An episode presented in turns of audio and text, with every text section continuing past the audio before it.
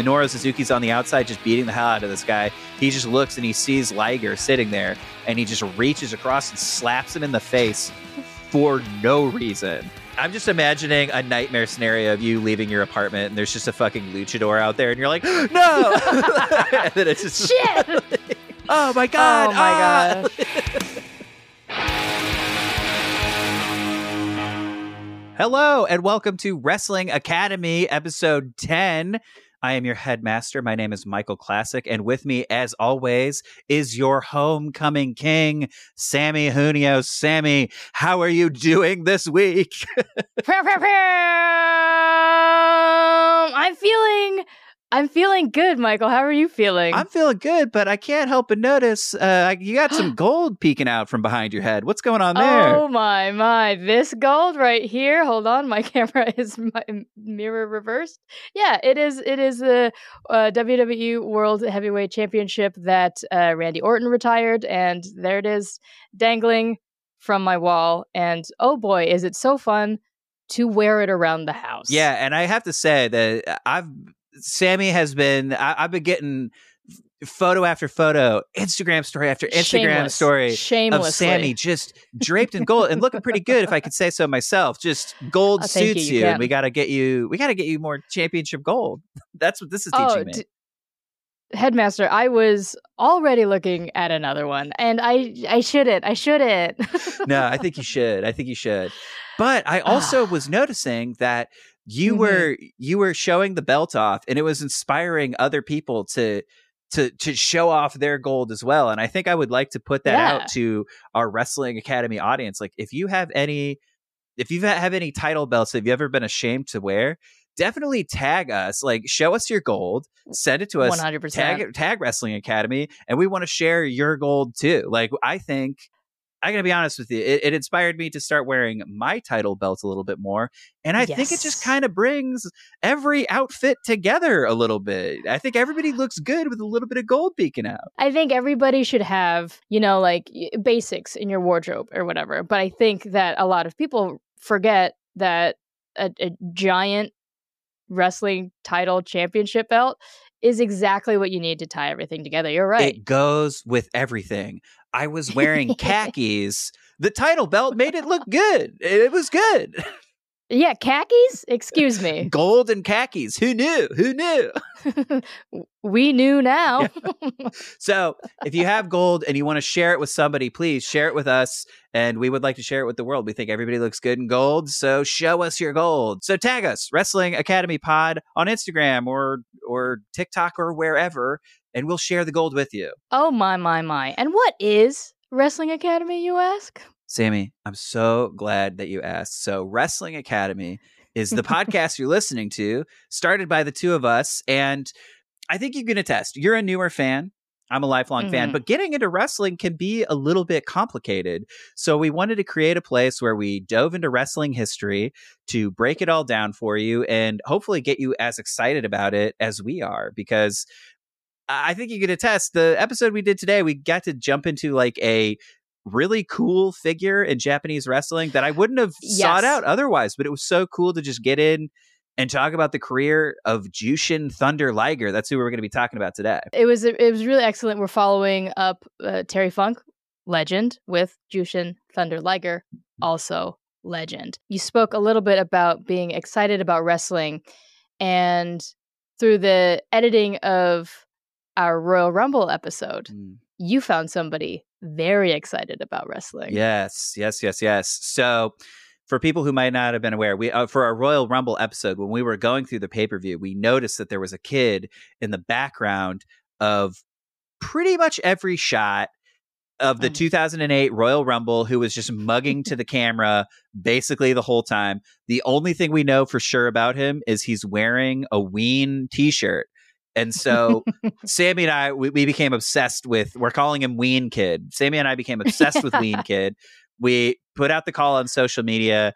Does anybody know who Ween Kid is? And it seems like so far we haven't gotten any clues, but we've gotten a lot of Mm-mm. people who are very supportive of our search. So I think we wanted A lot to of shares. we wanted to officially on the podcast declare that the search for Ween Kid has begun. Yeah. So if you have any insight, like hot tips, tag us on Instagram, TikTok, and follow that and include hashtag who is ween kid. Yeah, we're going we're going full unsolved mysteries here. We want if you have any leads, like were you at the Royal Rumble with Ween Kid? Are you Ween Kid? Do you know Ween Kid? Is is Ween Kid a mass hallucination? Whatever you know, we need to we need to know what you know. So we set up an anonymous tip line on our website, wrestlingacademy.university. So if you have any hints, let us know there. Or if you want to tag us on any of our socials, please feel free. Uh, because we're not going to rest until we find the truth about hashtag who is Ween Kid? Who is ween kid? Who is Ween Kid? Who is ween kid? And look, this isn't going to be a super weird thing. At the very least, we just, we just, we, hey, we just want to talk. Yeah, we just want to interview him on the podcast. So, not, yeah, nothing weird. We just think we, Ween Kid, if you're listening, we think you're really funny, and we'd love to talk to you about wrestling a little bit. So 100%. that's it. Nothing creepy or weird. We just thought we think you're cool, and yeah, Ween Kid, we just want to talk. What would you do if we if we pull this thread so far that it's like, dude, Ween Kid never existed.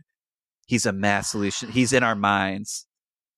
Oh man. Well, number one, I- I feel like the hallucination would have started with your uh, video editing. So it would be congrats on making a really fun joke in Photoshop. Well, I guess what I was thinking is it's the the thriller movie style. We get to it, and someone's like, "I'm looking at the clips. There was never a Ween Kid," and we're like, Oh, "What?" no. But no, he was Michael, there. isn't that you and Samee in one ween shirt? no, it's like, no, I swear, the Undertaker came out and he was doing the Paul Bearer, like, ooh, like I swear he was there. And they're like, no, dude. he blew kisses. Yeah, he blew kisses. he blew kisses at Vickie Guerrero. They're like, no, dude, he never did. He was never there.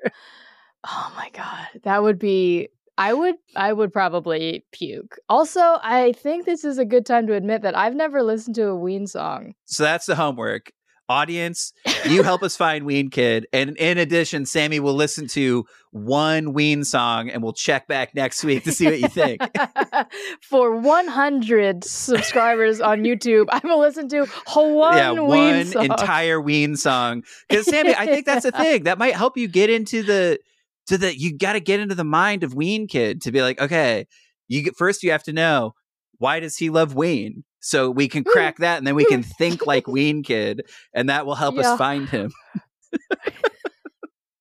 How much Ween have you been consuming since since this discovery? I feel like I've OD'd on Ween, dude. I just feel like I've been I've been living the Ween lifestyle ever since ever since 2000, we watched the 2008 Royal Rumble. I've had a full on Ween overdose, and then Samee, we're we'll get you to just again we got to get we got to get in the mindset of Ween Kid if we want to find him. So we got to know what he loves. oh my gosh. So You're right. You're if right. anybody has any leads or clues, go to our website, wrestlingacademy.university. We have our tip line there. Eh, Or just tag us, hashtag who is Ween Kid. Who is Ween Kid? We're gonna find him. We're gonna interview him, and we're all gonna just talk about. It's like again, we're, we're making something that's gonna be Yeah. weird. It's fine. It'll be fine. No, no, no. Samee We're and I are both normal people who can talk to adults. Maybe. we'll see. well, if it's anything like our commentary skills, uh, well, I'll freeze and then you'll be really great. So it'll be good. It'll just be like every other episode of Wrestling Academy. okay. And then, as always, we're still on the road to getting a thousand subscribers, and if we do. Samee will put me through a table for real. And I think, just kind of Mhm. based on the research we've been doing this episode, Mhm. you may have a new method that you would want to put me through a table with. yeah, I think I want to power bomb you through a table.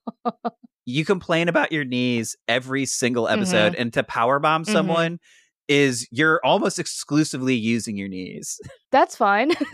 okay, well, maybe in the spirit of our subject this week, maybe I'll Koppo kick you instead. That'd be cool. Ooh. That would be really fun. All right. Well, speaking of our subject this week, shall we shall we get into them? Let's dive in. I can't wait.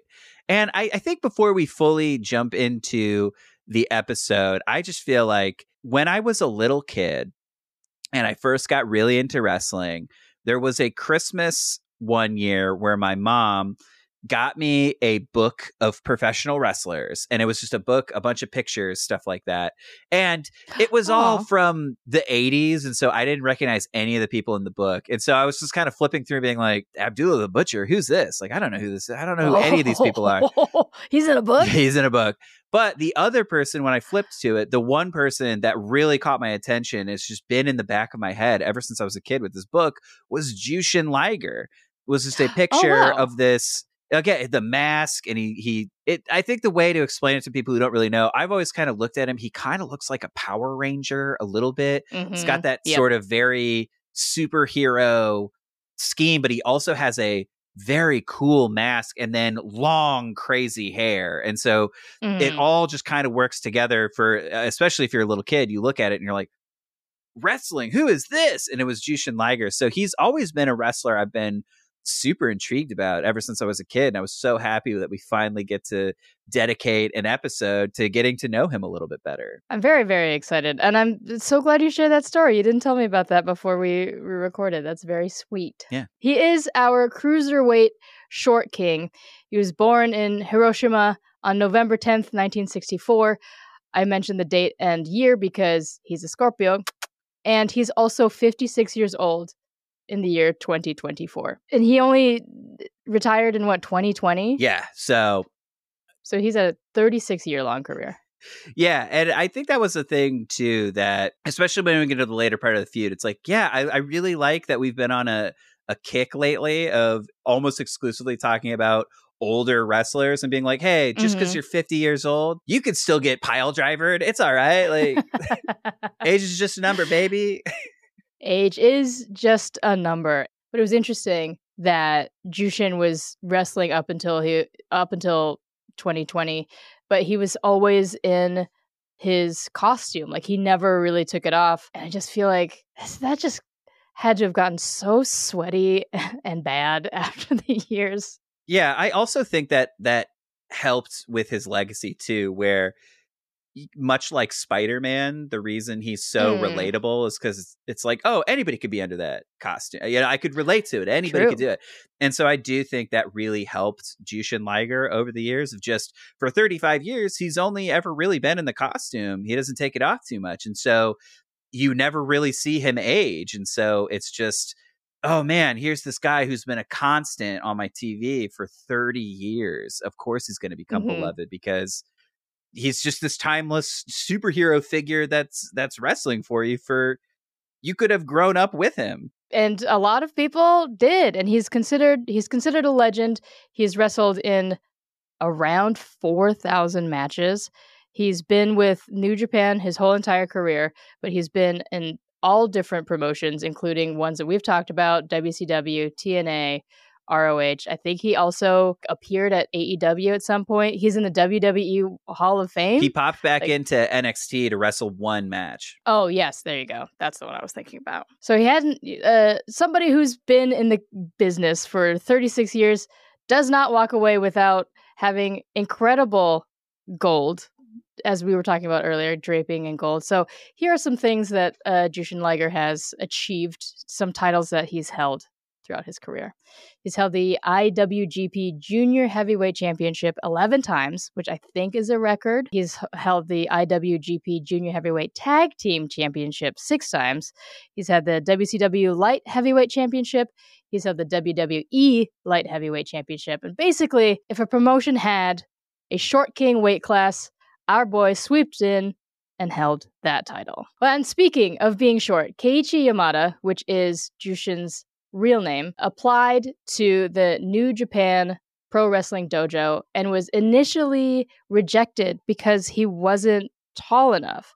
And so he's he's five seven. Michael, you're on the taller end of my height spectrum, but what do you think you'd be rejected from for being too short? You actually just unlocked a really painful memory for me, Sam. So Uh oh. I remember when I was maybe seven years old.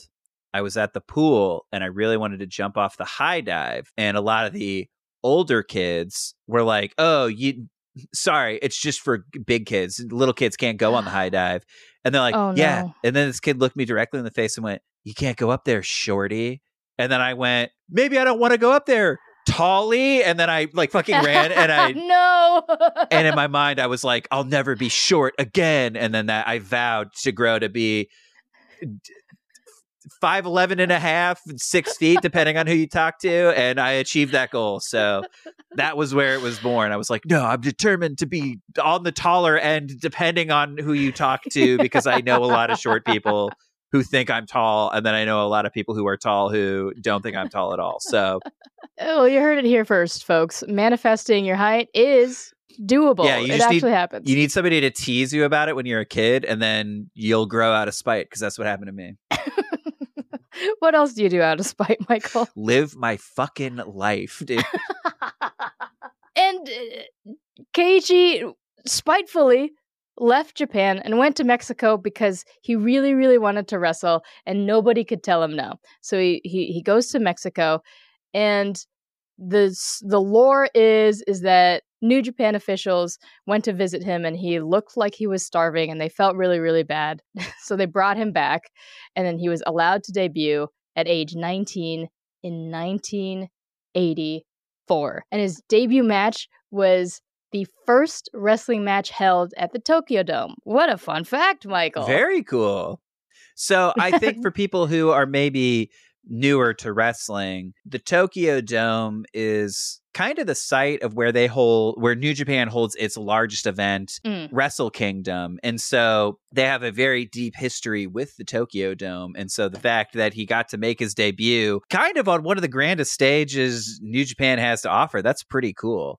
And it is also incredibly amazing that we were this close to never having a Jushin Liger. It was he was rejected, and it was it, it, he almost just he could have been bummed out and never cho- chose to never wrestle again. And he just so happened to figure out a way, a path to his goal again, and was able to get it. But I, I don't know. That one blows my mind of just how, truly how close it was just to not ever happening. This guy who's had a 30 year career and is one of the most right. beloved New Japan figures was almost like, ah, well, shit, they said no. Well, I guess I'm done.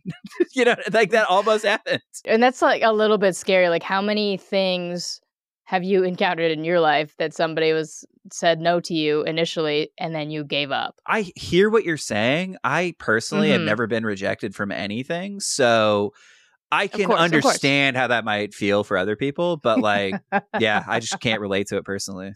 I mean, you are you're you're perfect. You're the headmaster. yeah. yeah uh... Back to Jushin. So he's wrestling around in Japan, but he leaves again for another excursion to Europe, and we have yet to hear about somebody going to Europe. A lot of the time, we talk about wrestlers going and excursion excursioning to Japan. So this did strike me as a little bit odd because I'm very unfamiliar with what was going on with wrestling in Europe um, then, and then also, admittedly, mm, right now. European wrestling, very cool. I think yeah. honestly, I think you would like it a lot. I would say it's closer to the Japanese hard hitting style that you're used to. Mm, and so it okay. is just a lot of these brawlers from all over the you know all over the place in Europe just really hurting each other pretty bad. I love that. I love that for us and I love I love wrestling so much. So, Keiichi returns to Japan after Europe, but this time he is bringing back the Shooting Star Press. Now, Michael, what is a shooting star press? It's hard to fully. I'll, I'll, try my best to explain, but it's a top rope maneuver. So you mm. are standing on the top rope and then basically just do a full flip and kind mm-hmm. of land head first. And so I've definitely seen and heard of wrestlers attempting it and landing directly on their head. So no. one of the most beautiful maneuvers that is so mm-hmm needlessly dangerous that I think it's been banned in the WWE because it, there's just more risk than reward when it comes to it. But Samee, when you see somebody do it, oh. it's oh. incredible. It's so it's one of the most beautiful it's one of the most beautiful flips I've seen a wrestler attempt. And to know that Jushin, that's one of my favorite moves ever. And to know that like Jushin created that, that's crazy. But I think what what we're talking about when he's designing this offense that you're talking about is I think that's mm-hmm. a hallmark and that's something that's really important about Jushin Liger is he's coming around at a time where he's an innovator of a certain style of wrestling that mm. we're all very familiar with now. And so at the time, these kind of high flying aerial maneuvers this was a, a, newer thing because mainly because he was smaller than everybody else so he had a lot more mm. of an acrobatic offense because he could do it because he was smaller but now I think wrestling in general has moved to a place where all of this stuff is really commonplace. But I just want to give the credit of putting it in the context of when it was happening and being developed. This was mind blowing. This guy was pioneering pretty much a new style that the entire world uses to this day. Right. Which did pose a little bit of an interesting dilemma for me, like watching back, is that he was innovating all of these like high flying moves and stuff, but because I'm only familiar really with the modern times where everybody everybody's flipping and moving so fast and just taking these really high risk maneuvers. So I was in this kind of area watching Jushin's like early 90s matches and being like, I know this is very cool, but it is a little harder to get excited. And yeah, I felt like I, I just felt like I needed to share that with you guys. It feel it's sort of like when your your grandpa or something is like, "Let me show you one of my favorite movies," and it's an old black and white movie, and you're just like, oh, "Yeah, oh, man." like I get that this is important to film history or whatever, but. Yeah. Hey, but like, yeah, I guess the Three Stooges is kind of funny. Like, I don't know, like, but but you can, I think, when you get older or you're trying to be thoughtful about that kind of thing, you can look back at old movies that maybe have a different pace, tone, or style and can be like, ah, I understand historically why this is significant and why, if it weren't for these mm-hmm. movies, the, the, movies I watch today w- wouldn't exist or would be completely different. And I feel that the same is true for wrestling. Where yeah. yeah, I don't love watching old wrestling matches personally because I I like you am more of a modern indie guy. I'm a hardcore wrestling guy. And so sure. I do think a lot of times with those kinds of matches, I have to go back and view it through a completely different lens just to be like, I completely understand and appreciate what's going on here, even if it's not particularly my style anymore. So I'm just saying, Samee, I think it's totally mm. fine. And like true Wrestling Academy, you showed up to class hungover, and we just appreciate that you're in class. You know what I mean? Pro goof, baby. Thanks so much, headmaster. I really appreciate it. You're like, oh, I got to go to so- wrestling history class. Let me just pop on my sunglasses and fall asleep in the front row. Shucks, kicks dirt. so, what I've really appreciated about finding out about Keiichi is that in the beginning, he was taking a lot of excursions away from Japan. And I really feel like he was just leaving the country to get, you know, more influences and stuff. So that's where that's how he's like innovating all of these these moves and stuff. At one point, he leaves again and ends up in Canada. And he famously studies with Stu Hart. And I'm only talking really weird because Michael has expressed a little bit of his feelings about the Harts and how they wrestle, uh, maybe behind closed doors. And now I'm exposing him a little bit. okay, uh, okay. Here's what I'll say because I feel like you're making it sound like I'm doing some kind of hatchet job on the Harts. I the Harts are great. Don't get me wrong. They they wrestle a very technical style, which is not always my favorite thing. So incredible workers, incredible storytelling, and the influence they've had on wrestling as a whole is cannot be discounted. Like the Hart Dungeon, I've heard so many people tell stories about they wouldn't be the wrestlers they were if they hadn't gone through that. Uh, Hart Foundation, Bret Hart, everything they've contributed to the wrestling business cannot be discounted. But it's just a style that is not my personal favorite. And so whenever I watch it, I have a tougher time because again, they're a very by the books technical. And like I said, if if you've been listening to the podcast at all, you can hear my biases, which are very much like, all right, sick, but like when somebody get hit with a light tube, and so that's always. A little bit tougher when someone's like, yeah, no, I do a, I, I look for a submission hold. And so I work over a body part until I can put them in a submission hold and then they will tap out. And it's like, yeah, that's like a realistic, viable, that's almost more realistic than somebody going on thumbtacks. But me personally, I'm a little fucking sicko and I'm like, yeah, get a trash can. Yeah. Yeah, trip a little bit. Yeah, throw somebody. Yeah, throw somebody in a dumpster, and then and then throw the dumpster off of off a ramp. Dude. Yeah, that's what I'm all about. So, not saying that there's anything wrong with what they do. It's just fully not one of my wrestling biases. So when I was watching all of these, all of Jushin's matches, or the ones that I caught anyway, before I was doing any sort of written word research, he's so technical that the words that you've said about the Harts, right? And about Bret Hart being so technical and clean were rattling around in my brain and I went, "Oh, this this feels this feels like a Hart guy." And then I read that he is in fact a Hart guy and I gave myself a pat on the back and I was like, "How do I how do I try to trap Michael in this week's episode, and you did a great no, job. The walls closing in. It. Ah. you again cannot be cannot be doofed, unfortunately. Yeah, tune in next week when Samee point blank is like, today we're talking about wrestlers Michael hates. I actually love Bret Hart.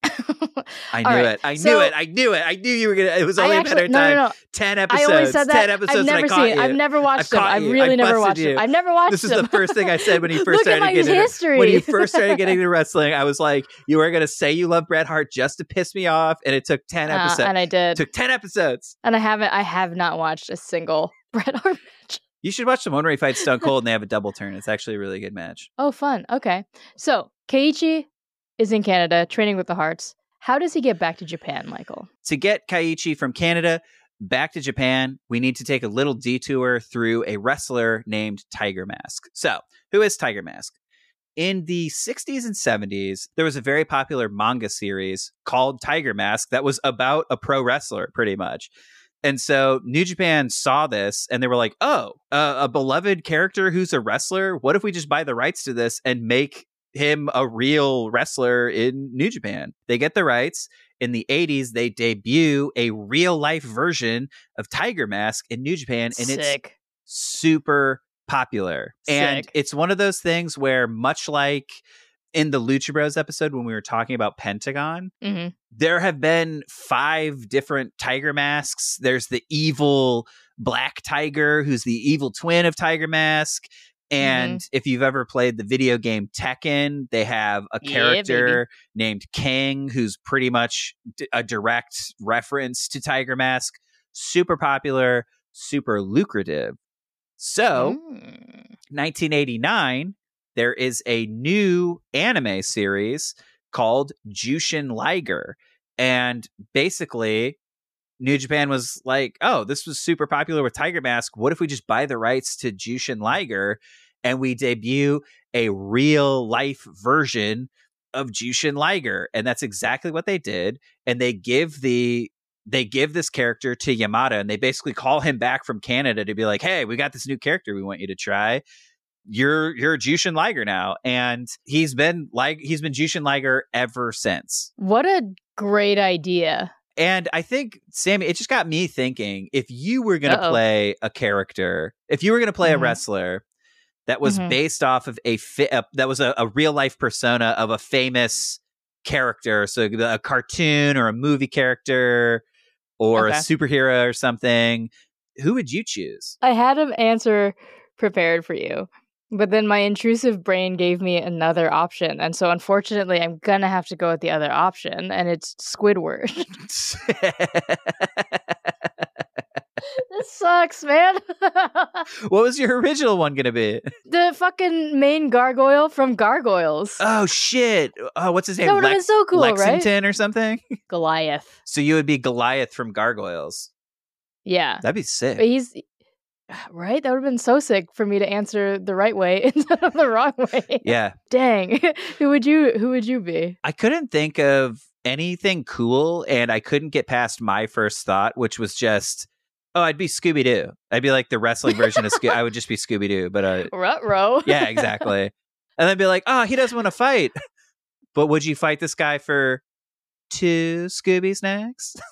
Two Scooby snacks? well, because uh, that's what Velma would always do. She'd have this the Scooby snacks in between the fingers. So she'd be like, do you want oh. two Scooby snacks or three Scooby snacks? Wait, that's so confusing for children. No, you would see the Scooby snacks in her hand though.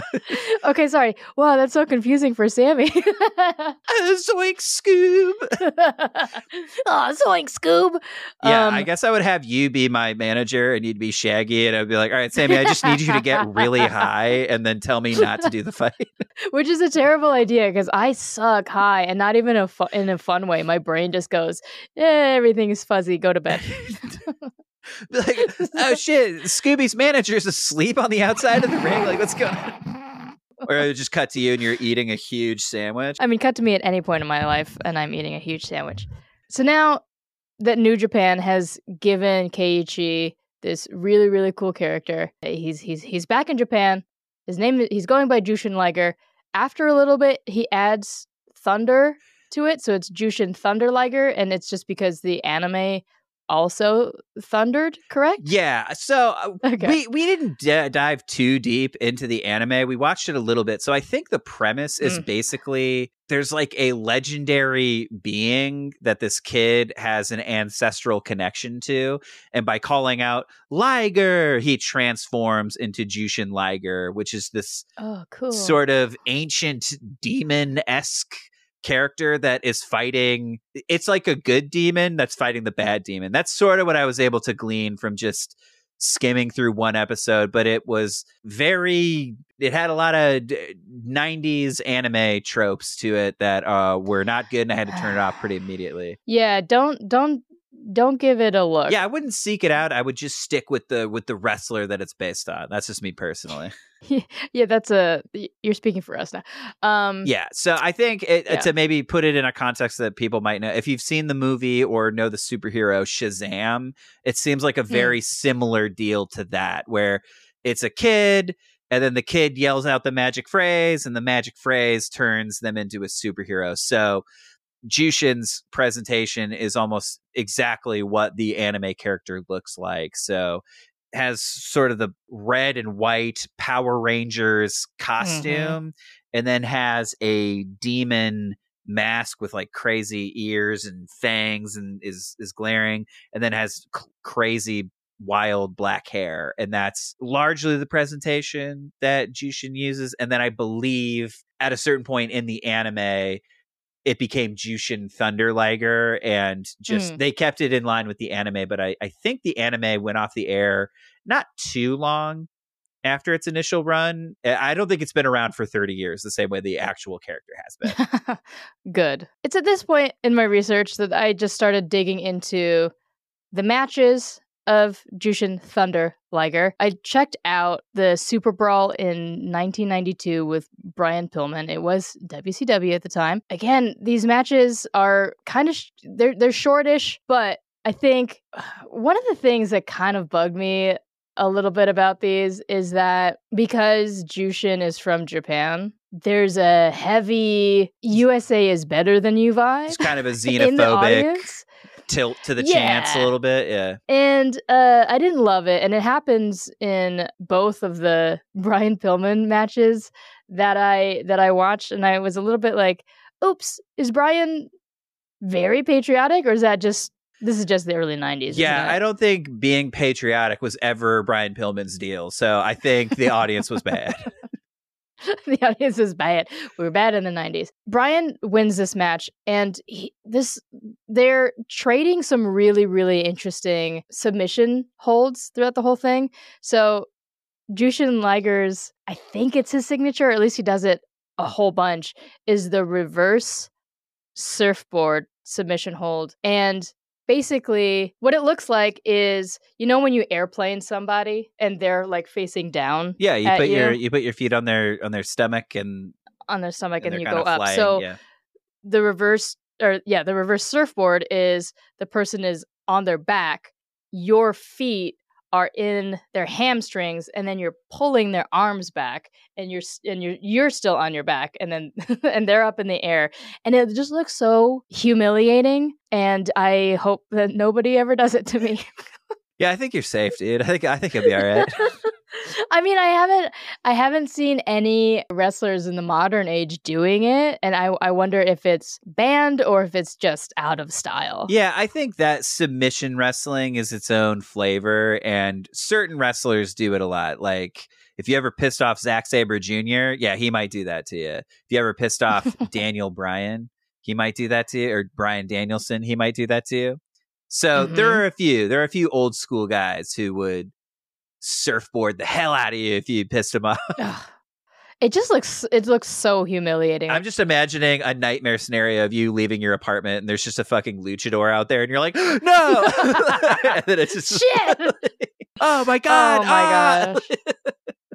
well, what sucks, what's extra humiliating is the preparation for the move takes a little bit. So you put your feet on the person's, I think, calves or hamstrings, and you kind of have to, you yourself have to rock back. And there is a little bit of, okay, you have to, you have to, um, You step on them, Cooperate. you rock them like a rocking horse, and then you and then you, lift them into the air. And so there are just so many different levels of somebody beating the hell out of you. You're like, no, please stop rocking me, please stop. And then you're up in the air and you're kind of like, ah, please, I can't get out.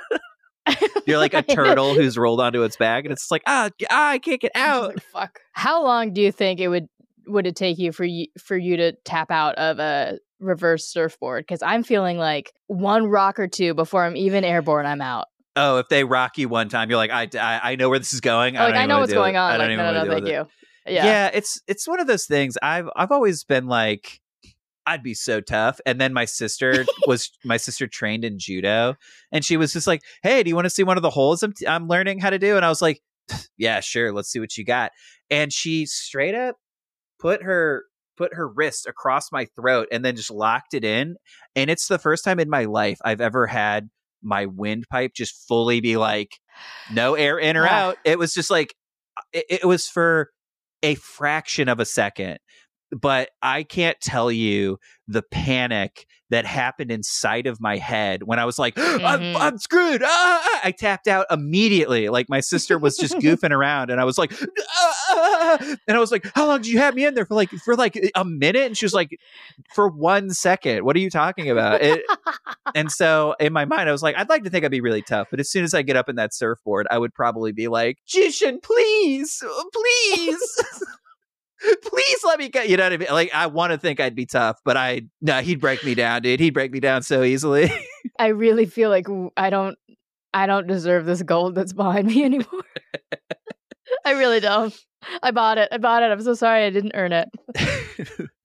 Jushin Liger's going to kick open your door and be like, I challenge you, dude. Yeah, he's coming out of retirement to kick my ass and surfboard me. I feel like he could do that while retired. No, no offense, but I mean, yeah, sure. He's at 35 years. yeah, it's like, hey, what are you doing in your retirement? Oh, I'm beating up fans. I'm just they have belts This and I'm just I've been collecting them. yeah, they own a He belt, really so I've just been challenging them for. it. Man, that'd be such a crazy. I would love if WWE started doing that. Like some vicious heel was just going to fans, be like, "Oh, you got a belt? I fucking challenge you for it," and then just taking belts from fans.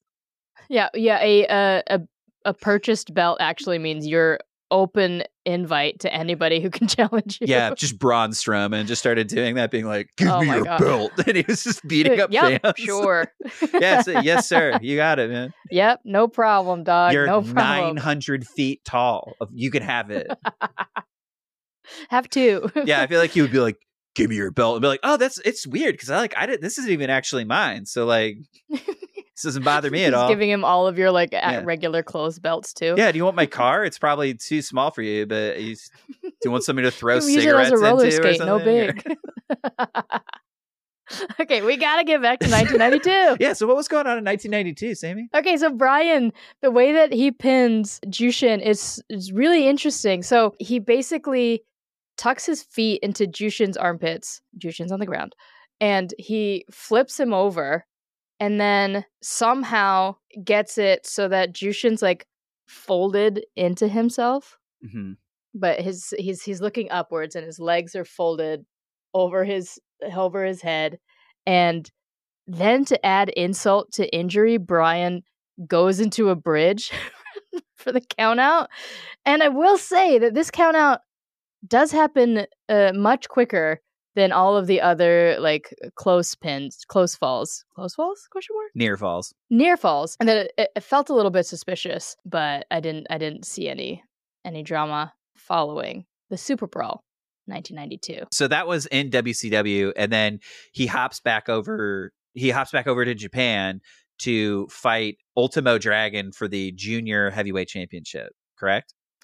Yes, and that happened in on January 4th, 1993. And this match was actually a lot more high flying and fast paced than I that that that I was expecting. So this whole time everywhere is like, oh yeah, Jushin Thunder Liger, he's high flying, he's doing high risk maneuvers and all this stuff, but I wasn't really seeing it or I really didn't see that too much at the Super Brawl. So I don't know if it was just that Jushin felt more comfortable on home turf or something. I also think too, I mean, maybe for this one, because I think Ultimo Dragon is a pretty legendary figure in Lucha Libre. I mean, from our Okada Omega episode. I, I, believe he trained Okada or was one of the people who helped train Okada. And so I think you've got a very capable, high flying dance partner in Ultimo Dragon. So maybe sure. Jushin Liger in this match is able to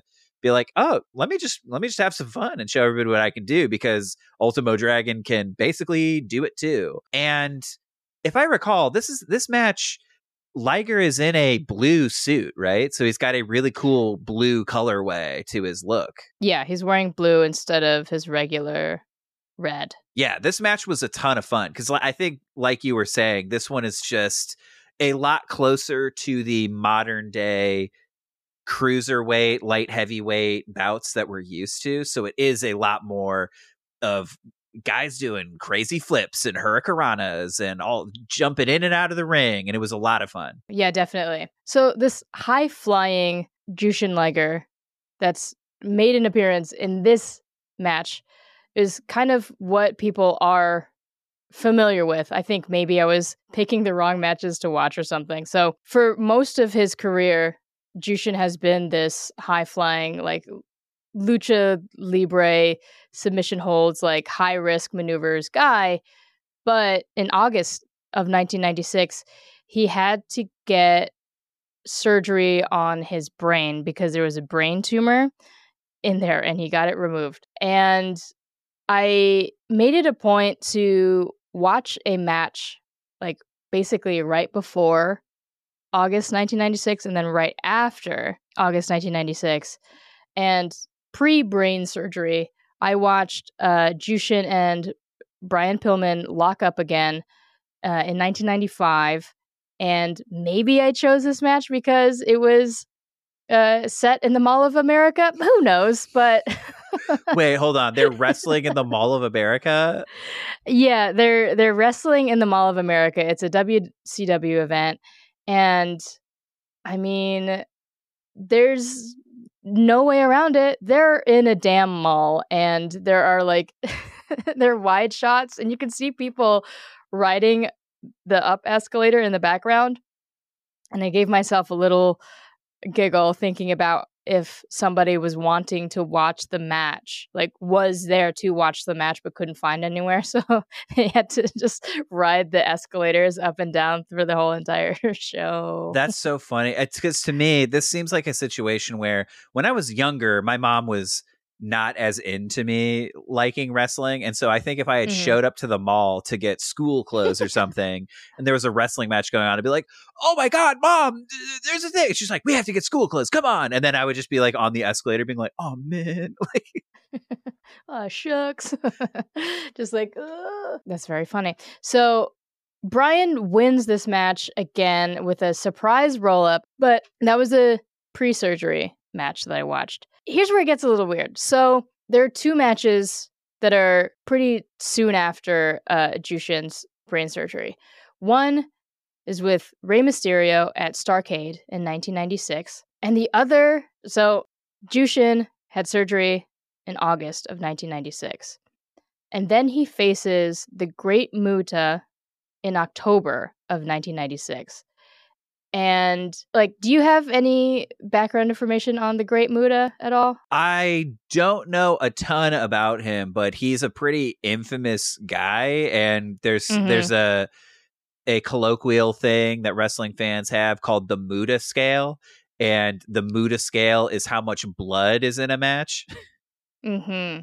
So okay, all I know is this guy is a real sicko, uh, a real a real violent guy.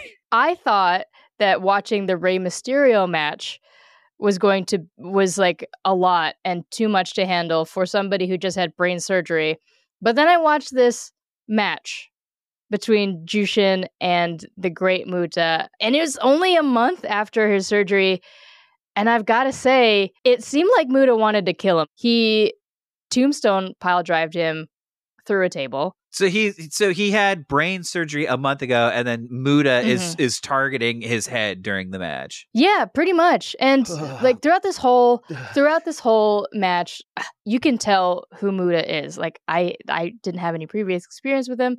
Now that we know that there's a Muta scale, his entrance costume is also very scary. So he has this intense hooded mask, but the mask itself is like s- silver, I think silver plated, and then he has a dragon's head on his shoulder or snake's head maybe. And he takes it off and then his skin face is painted gold and black and very disturbing.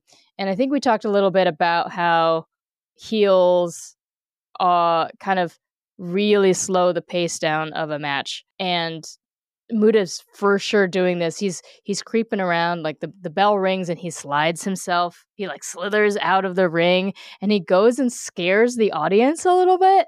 He's just like ah. But yeah, so it's a it's a pretty savage matchup. Muta's just basically handing Jushin's ass to himself. He's throwing him around. He's out of the ring. He's in the ring. It's just it's really just so uncalled for just regularly and then the added layer of oops jushin just had brain surgery a month ago. Muta can you like ease up a little yeah, bit? can you relax dude?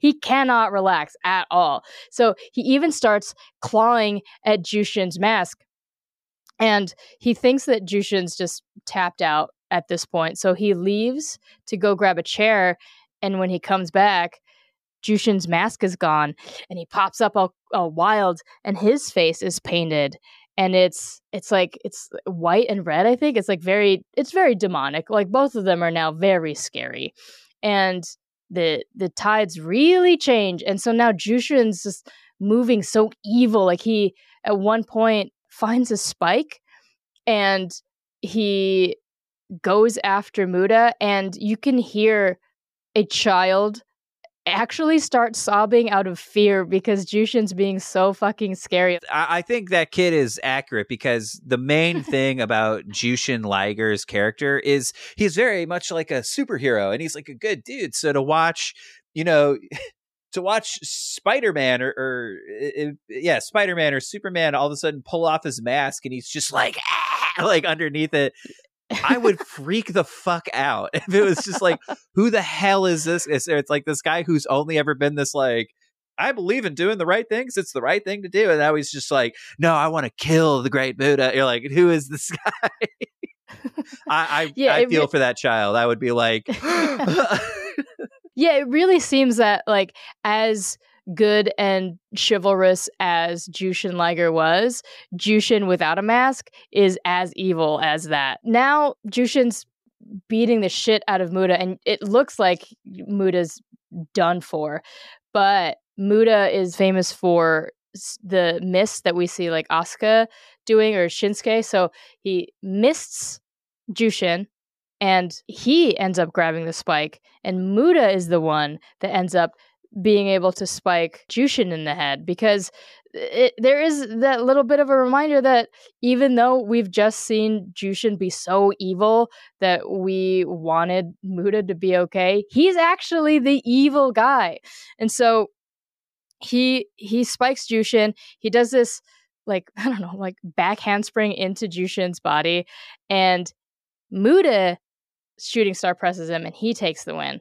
And after after this entire match, there's this like new like evil cloud like kind of hanging around Jushin, and and and New Japan named him Kishin Liger, and Kishin is a term for an evil god, which I think was pretty fun. It becomes a very, very rare form where there's like it, he's normally Jushin Liger, and then occasionally I think he only ever does. I think he does it three times total in his career, mm. where the circumstances get so great that Kishin has to come out. And every time he does, it's a pretty big deal. So this is the first time it ever happened. And so people were shocked at this. They were like, I cannot believe our hero has this darkness and this evil inside of him. You gotta, you gotta let a, you gotta let a good guy be bad sometimes. Otherwise, you're gonna get the Kishin. In my, in my quest for finding, like, oh, did the, did the brain surgery really affect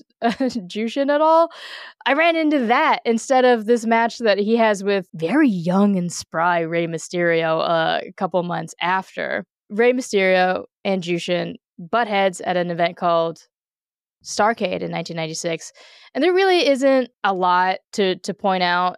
It seems like in WCW, Jushin is is the bad guy. He's the foreigner, whatever. So he's moving really slowly. And when I was watching this match, I was like, oh, okay, like the the brain surgery is caught up to him. He's like he's moving really slow.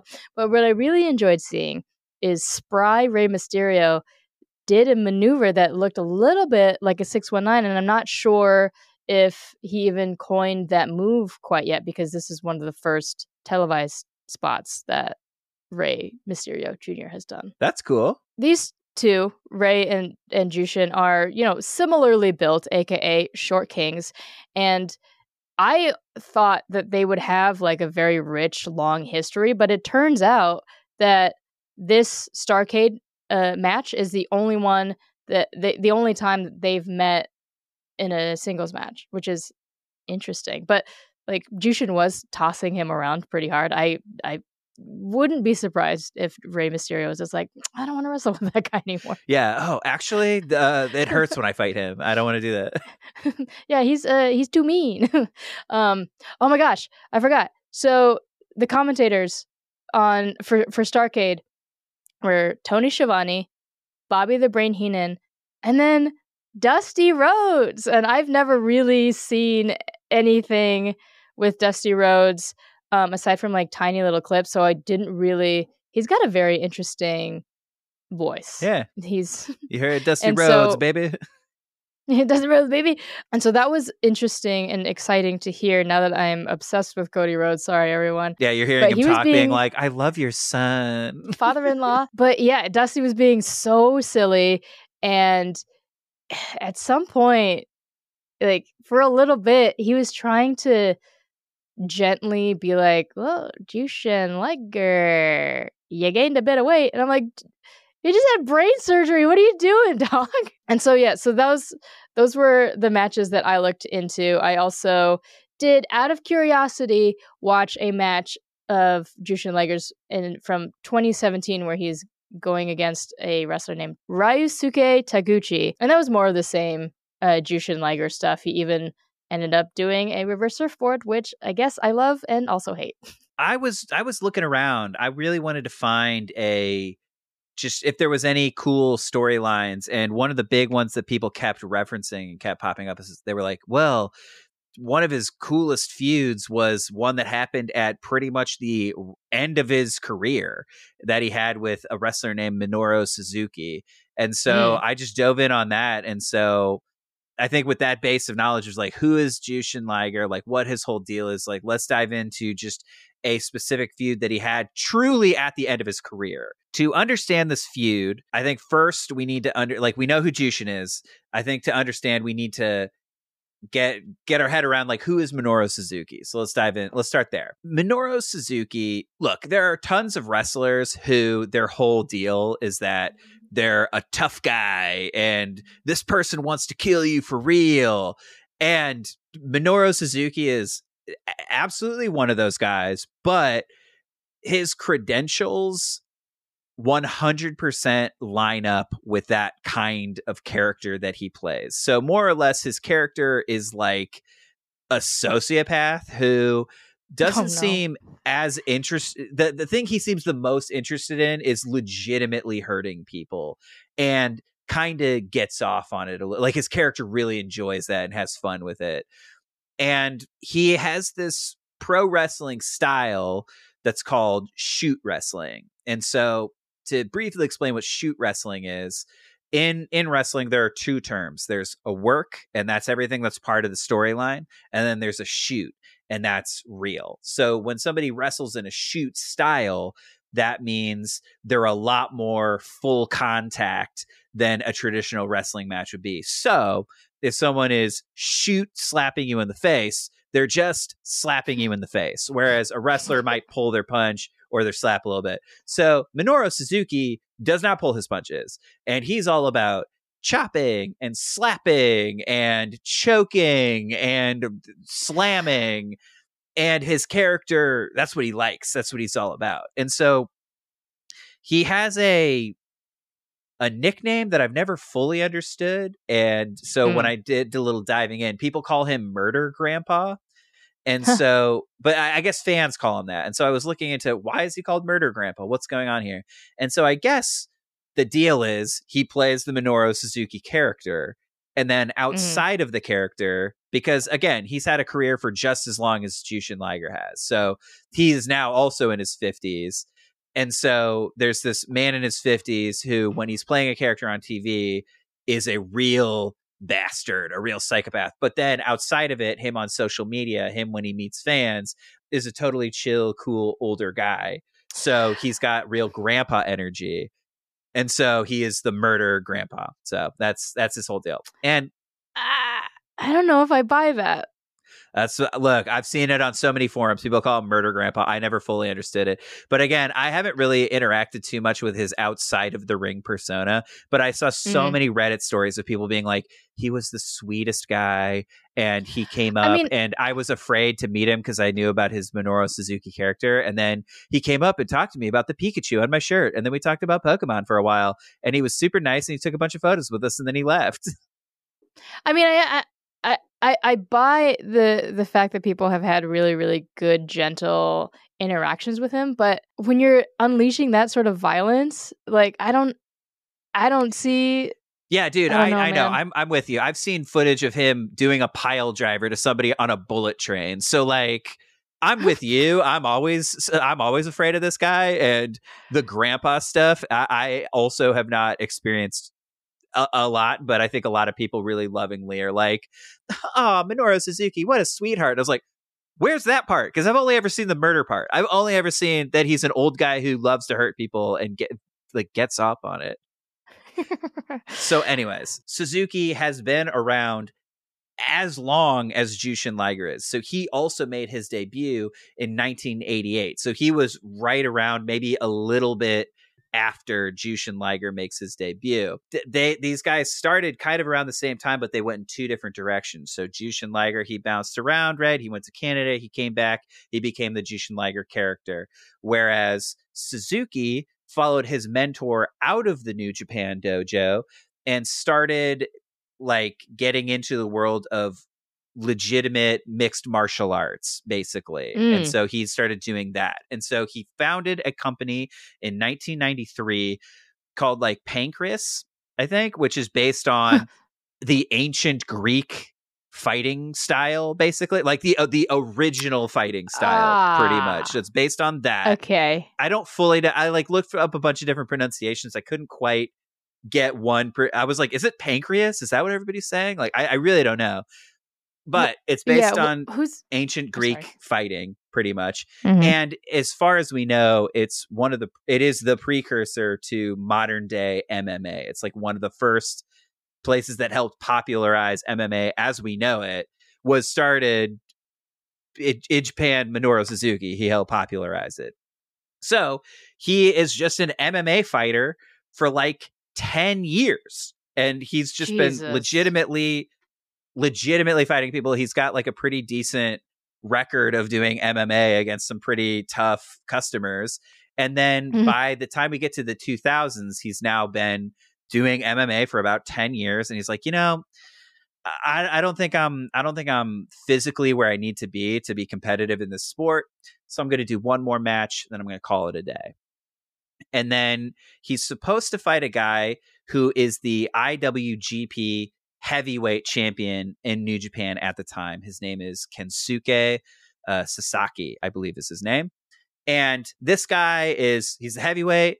He's MMA trained, and I think he came up around the same time as Minoru Suzuki. So this would be a thing. And I also think in Japan at the time there was a lot more cross pollination between those spectacly things where it's like, oh, we'll have a wrestler fight an MMA guy is kind of a fun exhibition. So there was a lot Oh, more okay, history of that at the time. It wasn't just a it wasn't just a harebrained idea that somebody had. It was I think some people had done stuff like that. And I think he said he was inspired by Antonio Inoki, who was one of the hmm. one of the founders of New Japan, fought like Muhammad Ali. So they had a, Okay. a like a wrestler fight a boxer, and it was a, a S- interesting exhibition. So this was like the YouTuber's box situation, but Yeah, I, yeah, I, I kind of in a way where they had a they had an MMA fighter. They were going to have him fight the IWGP Heavyweight Champion, and it was going to be Minoru Suzuki's last official MMA exhibition. But there was a Okay. Problem. Kensuke got injured and he wasn't able to do it. And so at the last minute, he had to pull out. So they very last minute were like, okay, well, who are we going to get to be in this final fight with Minoru Suzuki? And they're like, you know, let's get Jushin Liger to come in. And the light heavyweight champion. yeah, the light heavyweight champion. And let's also be clear, has had a little bit of training, but is not an MMA trained fighter. He's a Mhm. wrestler and he's pretty much been a wrestler. And uh, I would say to Jushin's credit, he took it seriously. He hopped in and he went to do it. And this is this was not this is not a predetermined thing. This was a real MMA fight. And Samee, Minoru Suzuki mopped the floor with him. And I wa- Say it ain't so. he made him tap out in 90 seconds pretty much and it's I, i've watched the i've watched the whole match and basically Oh, wow. basically liger comes in he's got a, a shorter mask and he's mostly Oh, in course. a- mma gear but he's got like a a much more he's not doing his traditional mask obviously but it's like you can see his mouth you can see his stuff he's his hair and he tries a spinning kick that someone would do in a wrestling match to get things started and suzuki immediately takes him to the ground and then basically liger is fighting for his life and so he basically like and then suzuki's on top of him and then he's just protecting his face and it's it's ugly he's trying to get out of it he tries at one point to spin around completely gets into choke position suzuki puts him in a rear naked choke and he immediately taps out 90 seconds That's wild, dog. and I think we have the the context now of if somebody loses really quickly in MMA, probably because of social media, people will immediately just dogpile and be like, "Oh, this is so embarrassing." But I think most of the time, people were like, "That was really cool of him to to do that." He's not a he's not an MMA fighter, and he was pretty cool about the whole situation. So I don't think anybody thinks it's super embarrassing. And I think Suzuki gives him some respect for stepping in the ring a little bit, being like, "Yeah, man, like good for you, good for you trying trying to do this." In in typical wrestler fashion, Jushin Liger is just like, "Hey, you may have beaten me, but give me two years, No. and I'll be and I'll be able to beat you in a rematch." Nah, and again, dog. everybody's just like pro wrestling, ha ha ha! It's all good, whatever. So that is Minoru Suzuki's last official MMA fight, and that is Mm. Jushin Liger's only MMA fight because why Yeah, would he ever do yeah. that again? no, that's so silly.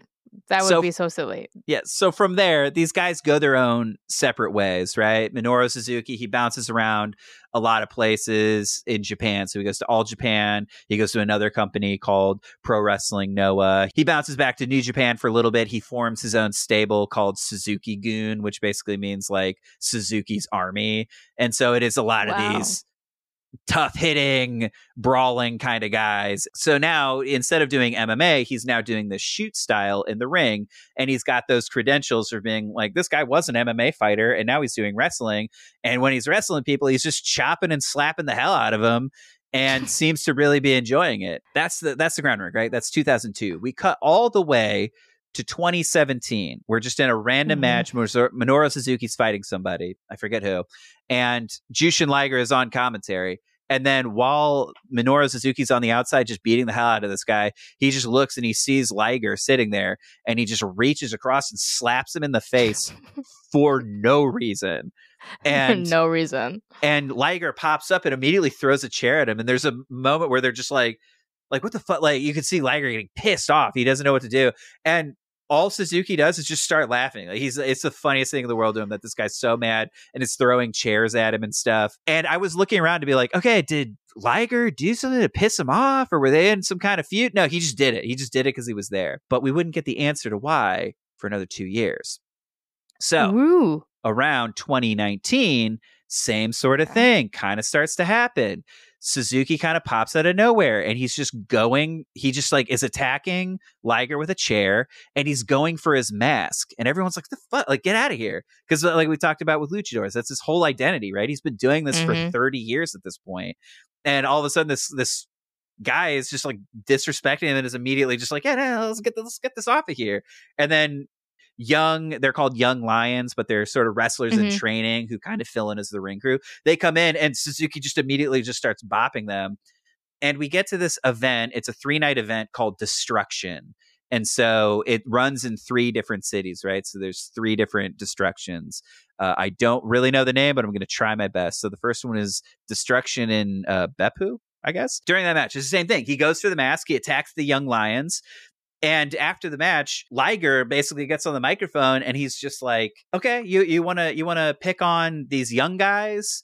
Why don't you stand up to me? Like I, have been around a long time. Like I, I'm put I'm sick of dealing with your crap. Like why don't we just have that out? Why don't we just fight one on one right now?" Suzuki pops up from the back and everyone's going crazy like oh we're about to get this fight between them he walks all the way to the ringside and he closes the gate and he locks it and then he just starts laughing mm. and he walks mm. away and he cuts this super chilling promo backstage where he's basically just like, What'd you say to me in 2002? Give you two years? How many years has it been, man? How many years do you have left? He's like, You don't have years, do you? You have months. You said you're going to retire in January. It's like, Here we are in September and it's ticking down. How long are you going to avoid me, Liger? And everyone's just like, Whoa. What the? What the fuck? So then the next night, he's like, he's like, I don't want to fight Liger. I want to fight the real you. And everyone's like, what the fuck is he talking about? So the next night, we're in Destruction in Kagoshima. There's an eight man tag. And during the match, Suzuki and his guys, they just like dogpile and they pull off Liger's mask. And it's like, again, we, we, like when we talked about the Lucha Bros episode, when the mask goes off, he immediately is like he's not even paying attention anymore. Everybody's running him, they're covering him. And Suzuki's just sitting on the turnbuckle holding the mask, and it's as though he's cut off his head. He's just displaying it, and he's kind of like, "Oh my god, can you believe? It? Like, hey, oh look what I got!" And he shows up. He's walking around, and he cuts this promo backstage where he's just like, "I don't want to fight Liger. I want to fight the real you underneath." I want to like give me that guy. So then the next night, we're at Destruction in Kobe, another eight man tag. And during the match, Liger is like pissed off. He pulls off the mask, and who do you think's underneath? It's Kishin Liger, a, a a persona he has not done in years. He's only Fuck. done it three times, right? He's now this like super violent thing. He gets the spike again and he's like going, he he shoots, he like sprays black mist mm-hmm. in Suzuki's face, and then he like f- like falls back onto a table and he runs at him with the spike and he stabs into the table. Suzuki jumps out of the way just in time, but like you see the spike go in and you're like, if he hadn't gotten out mm-hmm. of the mm-hmm. way, he truly would have been fucked. He he Shit. spikes it so hard, he gets disqualified, and he's just like absolutely like beating the hell out of Suzuki. And how do you think Suzuki responds when he gets backstage? He's covered in in oil. He's just laughing his ass off. And uh-huh. he's basically just like, finally, man, like, let's do it. Let's do it. And so they set up a match for a month later, King of Pro Wrestling. And basically, Jushin Liger is really disappointed with himself, where he's like, I can't believe I stooped to that level. I can't believe I let like that darker side of me. So you will get me at King of Pro Wrestling, but I'm going to be a different version of myself. And it's a, a new form called Battle Liger. And mm. I hadn't heard anybody talk about this, but it was basically kind of the best of both worlds. I have Kishin's intensity, but I have the moral compass of Jushin, and in between, I'm able to like access both sides of myself to tap into this fight. I'll be honest with you, I, I hadn't heard anybody talk about this, but I was looking at it. I really felt like Battle Liger looked almost exactly like the mask he wore at the MMA fight that he did mm. in 2002. So it really felt like he was referencing this ain't this like old fight that they had to like kick this all off, this thing that they had not touched in like 15 years, something like that. When they're doing it, I'll be honest with you, when I was thinking about it, I was like, I don't understand why everybody is so drawn to this match. And then it really started to click for me when I saw them make their debuts, right? Where Jushin is this bright, colorful superhero figure and Minoru Suzuki, who's been around uh, almost as long as him, is almost the exact opposite. He's just wears all mm-hmm. black. His whole thing is intensity and sadism. And so you have truly a superhero, supervillain setup just right at your feet, and they haven't really interacted all that much. So walking into this, it was it was strange. It was a very strange match that it, it took me a little bit to wrap my head around what the story was, like what they were doing, because it just to me it, it, don't get me wrong it's hard hitting. They're going outside the ring. They're getting chairs involved. They're getting tables involved. They're slamming each other into the into the iron gates. And it just felt like Suzuki was holding back the entire time almost like he was waiting for hmm. something. Like he's doing the match but but he he's sort of waiting for something inside of of Liger. That's what it felt like. And they're like they're going, they're ratcheting up the intensity, but it still to me felt like Suzuki was holding back the entire time. And it gets to the point where this is a trope I've seen a thousand times in Japanese wrestling matches, but I think it was really effective here just because two guys. They're in their 50s. They have this long history with each other.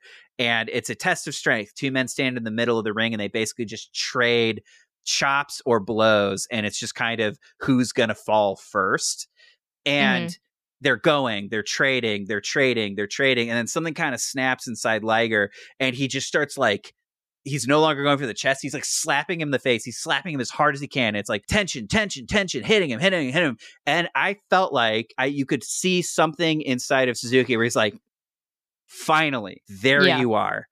And then just with that, he plants him immediately. Like he, for the first time, I feel went like full strength.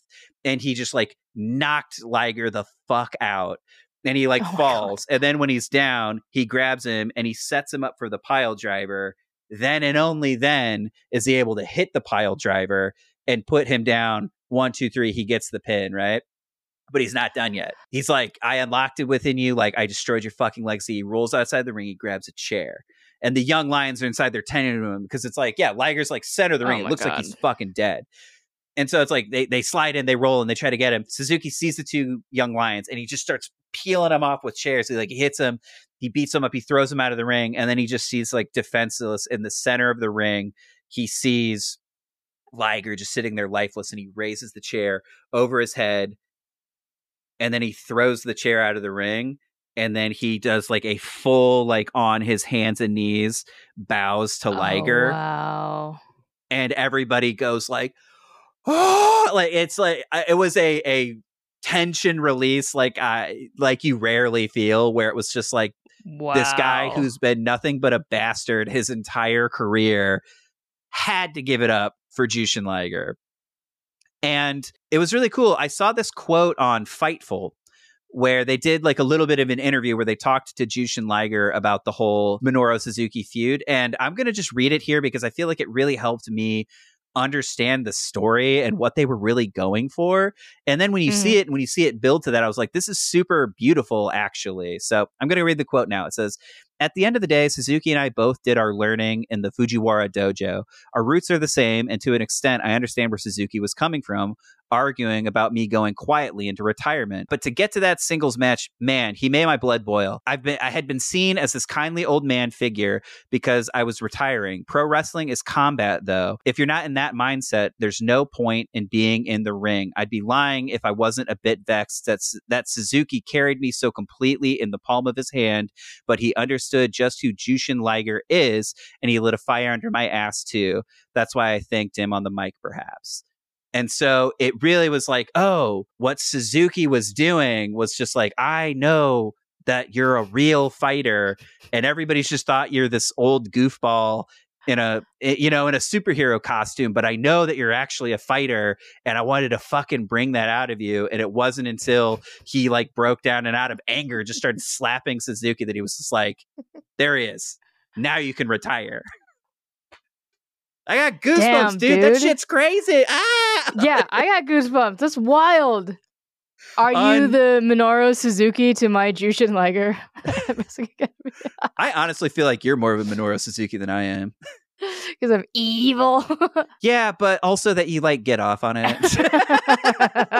So rude. So rude. Not true. Keep it in as we said, this this was not his final match.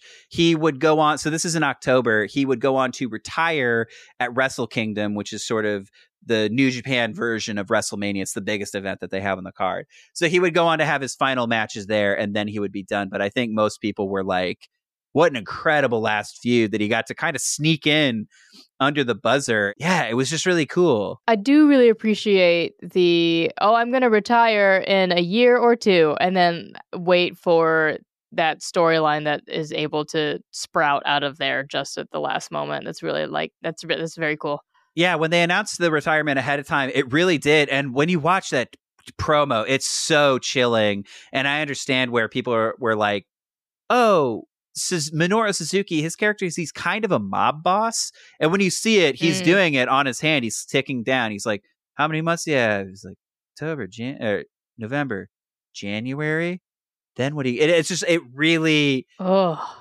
It was so yeah, it was so calculating and so evil. And then yeah, just watching him have the mask and and playing with it. That's crazy. Was so diabolical that it made me I really understand Minoru Suzuki in a way that I never had. I, I always understood that people thought he was kind of cute, and I almost feel like it's ironic oh. a little bit where it would be people being like, "Oh, Nick Gage, he's so adorable," and you're like, "Yeah, he also pizza cutters the fuck out of people." So I don't know what you're sure. I don't know why we're making him cute. Like he seems like a nice enough guy, but he wants to hurt you. That's his whole deal. That's what that's what he loves. That's what Suzuki loves too. right. Oh man. That's good. That was good. Thank you, Michael. Yeah, and so Samee, that that's Jushin mm. Thunder Liger. We got we we got into his history. Liger. We got into his very last feud. What are your thoughts? What did you take away? I I think that a, a slow burn feud that somebody puts in their heart in 2002 and, and releases years later probably the best type of feud that ever exists. It's I think it's a lot easier to have a story with someone if you really are able to mine your personal history with them. I think that always leads to the best results. So obviously, these guys have a lot of respect for each other. It's Minoru Suzuki, he was not Liger was not his first choice, but he still he still did an MMA his last ever MMA fight with him. And so sure. like there was there had to have been some kind of respect there.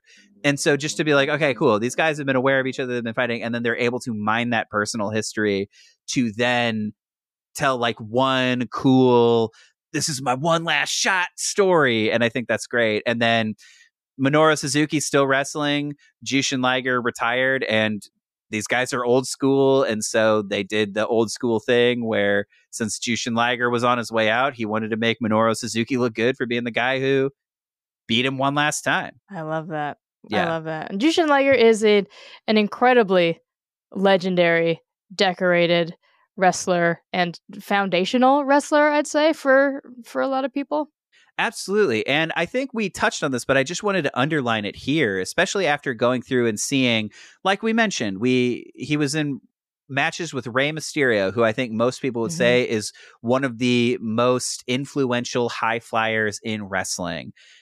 hmm He was wrestling Jushin Liger when he at the at the midpoint of Jushin's career. He was helping this young up and coming high flyer who would go on to change the game.